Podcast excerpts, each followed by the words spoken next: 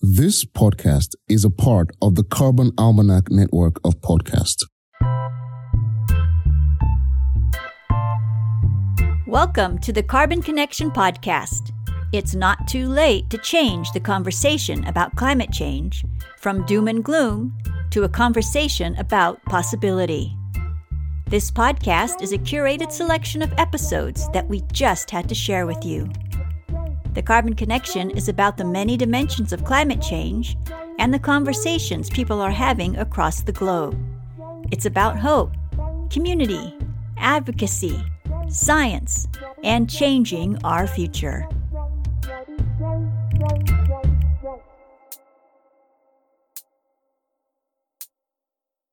Hello. Today, the Carbon Almanac Network is sharing with you the latest episode of the Generation Carbon podcast, one of the shows we produce. This episode is about hibernation. You'll learn more about it with Edie, Callie Caterpillar, Penelope Opossum, Luna the Bear, and the North Shore Black Bear Society. You'll also learn how you can get involved with the podcast. Let's jump into today's episode. Hey, Gen Z changemakers! Jennifer here, and we have a challenge for you.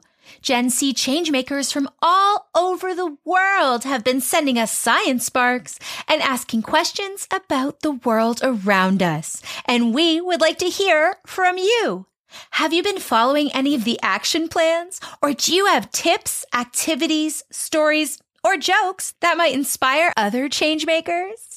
If you're up for the challenge, we need story reporters on the climate case to share all that you've learned about any Earth related topic. For more information and to learn how to share, grab your grown-ups and head to thecarbonalmanac.org slash kids. That's thecarbonalmanac.org slash kids. And we can't wait to have you on the team, changemakers. And for now, let's get back to the show.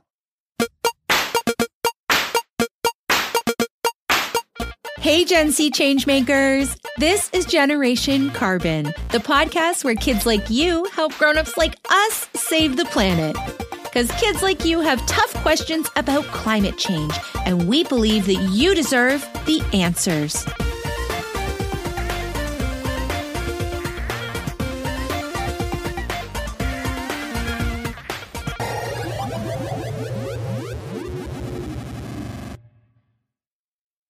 This week, our science spark comes from Kian from Dublin in Ireland.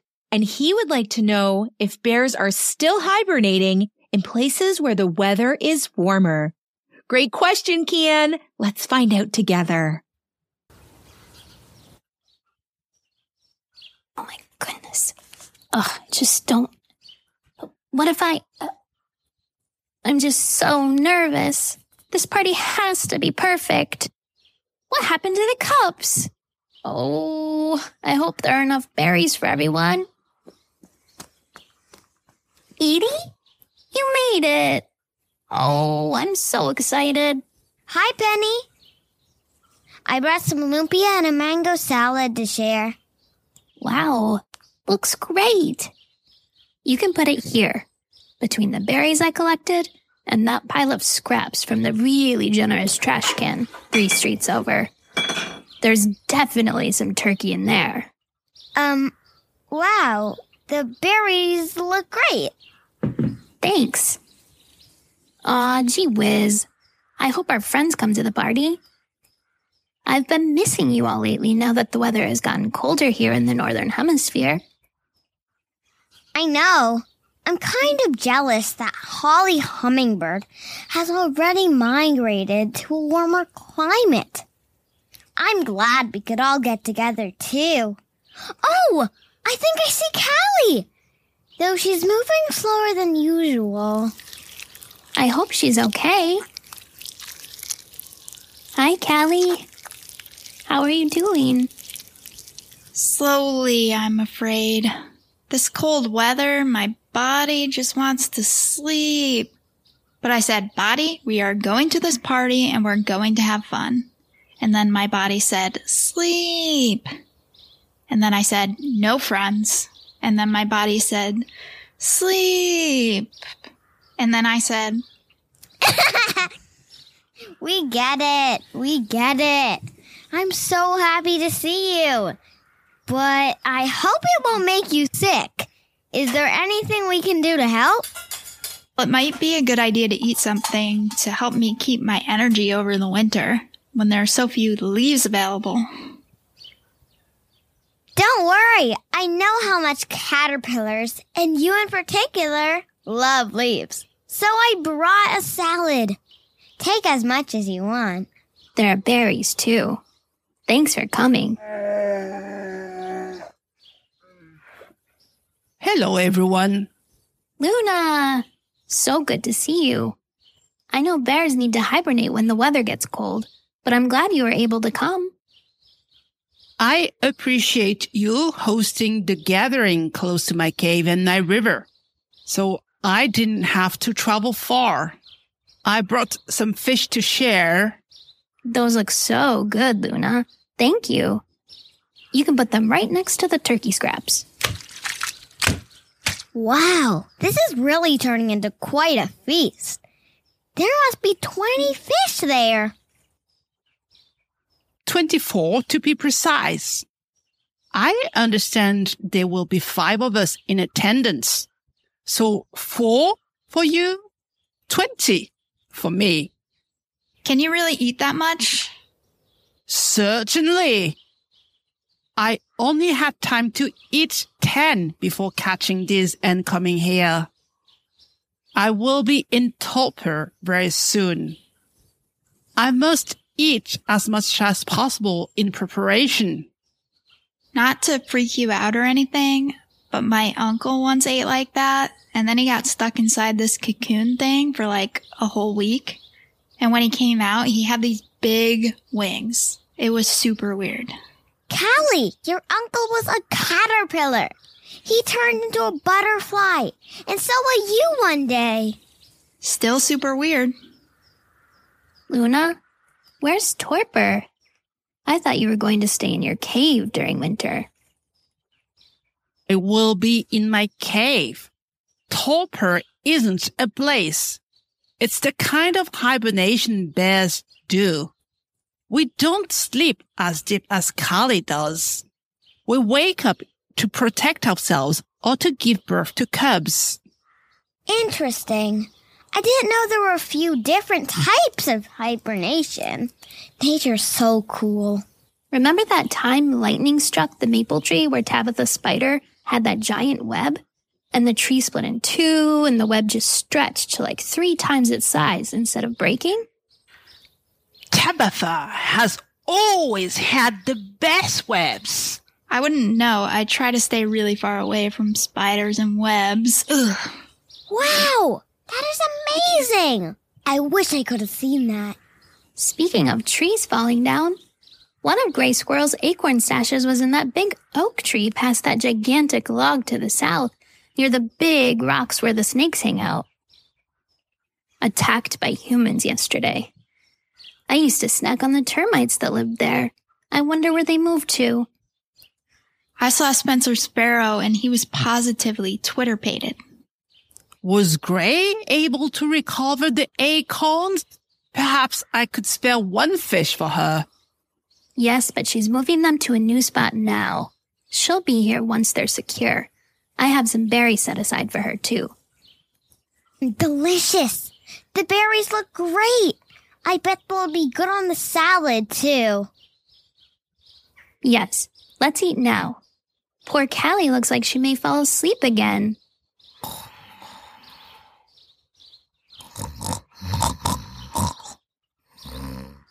I'm up, I'm up, and I'd love some salad with berries.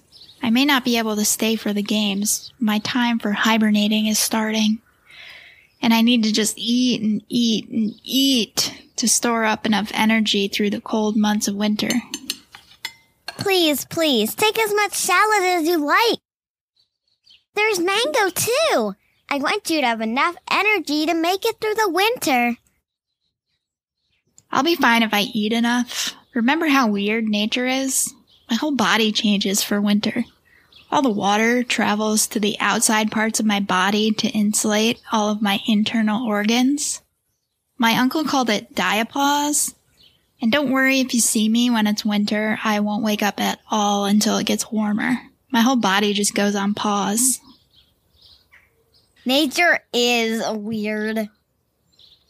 I also require a lot of nutrients prior to hibernating, though it's different for bears. Technically, it's called torpor. We do wake up if another predator approaches. Okay, so I have to ask Do you wake up to pee? Oh my gosh, I've never thought about that. Do you? Nope. No. However, my body does recycle the waste created when the fat I'm storing up is used as energy to keep my body going. Uh, your body recycles pee? That is correct. Instead of urinating, their bodies use the nitrogen produced from breaking down the waste or pee to build protein. Did you just say that your pee gets turned into muscle while you sleep? Uh, that is so cool. I've got to tell Professor Walrus about this. We learned about recycling poop in another episode. Wow. I just pee and poo like normal in the winter. It's just colder. Oh well. I kind of like the snow and the quiet of winter, so I don't mind too much. I wouldn't mind growing my muscles while I sleep, though. Yes, it is quite helpful. Would anyone like a fish before they warm up? Sure. I usually only get leftovers. I don't think I've ever had a whole fish before. Let's all feast. Yum.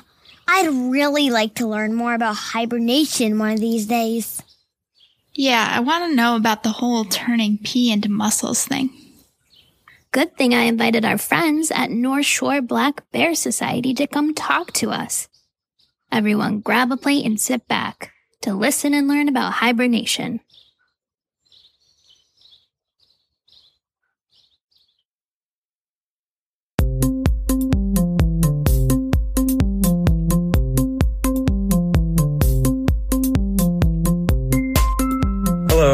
My name is Armand Chanana. I am the Education and Program Coordinator with the North Shore Black Bear Society.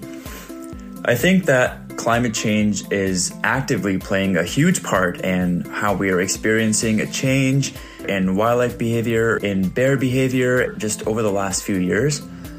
I think we all know that the Earth is warming up at a rate that we're not used to, which is affecting both plant species, animal species around the world, as we're seeing more and more bear activity in our neighborhoods, which is leading to people running into bears in their driveways, in their backyard. You know, you wake up early to go to school in the morning and you go outside and there's a bear in your driveway. What do you do? Rising temperatures are affecting wildlife habitat. It's also causing bears to come out of hibernation earlier than usual. Bears are very smart animals, so they're gonna adjust to climate change even quicker than the plants that they eat. The heat's causing for the air to have less moisture, which is not good for the berries to grow. Bears love berries, and if the berries are not gonna grow, then what are they gonna eat? They're gonna look for other food items that are found in areas where people live. Things like pet food or bird seed, they can find that in your storage shed or car garage. This is leading hungry bears into more confrontations with humans uh, lately as they're desperate to look for something to eat. We're seeing more and more bears in our neighborhoods due to the presence of what we call attractants. So, an attractant could be pet food or bird seed. Anything that attracts a bear is an attractant.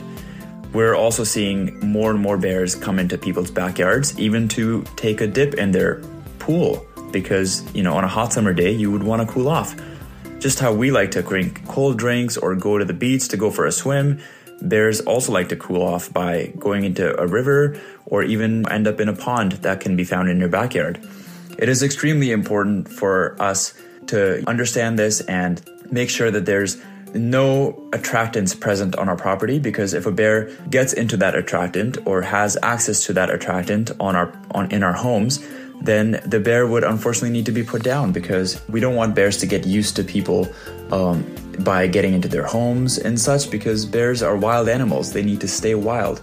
So it's very important for us to, to make sure that we're putting our garbage carts away, we're putting our bird feeders away during the months of spring, summer, or fall. And we can put them out in the wintertime, or at least we're hanging them at a height that bears can't easily access, such as your second floor balconies. Whoa, I learned so much. I had no idea climate change was affecting how animals hibernate.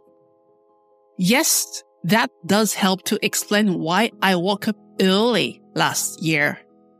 There had been a couple warm days, which woke up my body. So I came out to find something to eat, but I couldn't really find much. That happened to my cousin. He woke up early and couldn't find any leaves to munch on. Then it got really cold again, and he didn't know if he should try to find leaves somewhere else or a warmer place to hide. When he looked, though, he couldn't find anything. It sounded pretty scary. I was fortunate to be able to enter back into torpor in my cave again without a lot of trouble. But I have heard from some of my friends that they are finding less food and having to enter hibernation earlier and earlier. And then they wake up earlier too, but there still isn't enough food. I have definitely noticed unusual weather too. Warm days in the winter and freezing days when my mom said it would normally be warming up. Those are signs of the climate changing. I learned in the Generation Carbon book that climate is what the weather is usually like in an area over time. And the changing climate is affecting bears, caterpillars, opossum, beetles, and humans. What's the Generation Carbon book? It is written by friends of this podcast. There are lots of beautiful illustrations too. You can download it for free. Let's all ask a grown up to download it so we can each read through it and learn more about climate change and what we can do about it.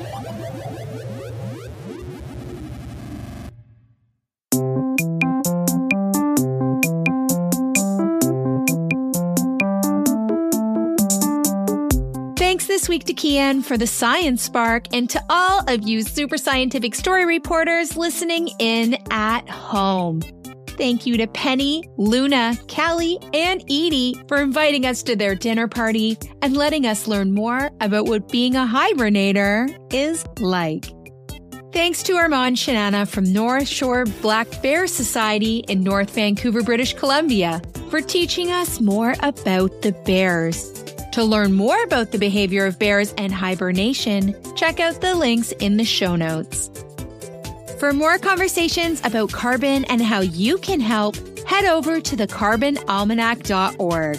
There are other podcasts in the network for grown-ups and lots of fun resources for Gen Z changemakers like you. Want to learn more about what's going on with our Earth and how you can help? Generation Carbon, the book, is available to download for free in dozens of languages. And we know that the climate is a big topic, but we've got you covered because together we can make change happen. Be sure to subscribe and we'll see you next time. And until then, let's change the world, changemakers.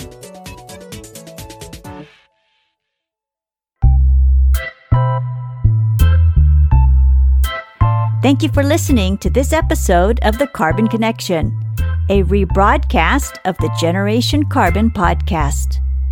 We want to thank the team at Generation Carbon for teaching us so much about hibernation. The Carbon Almanac Podcast Network produces a total of four shows. To learn more about each of them, go to thecarbonalmanac.org slash podcasts. Thank you for joining us today. See you next time.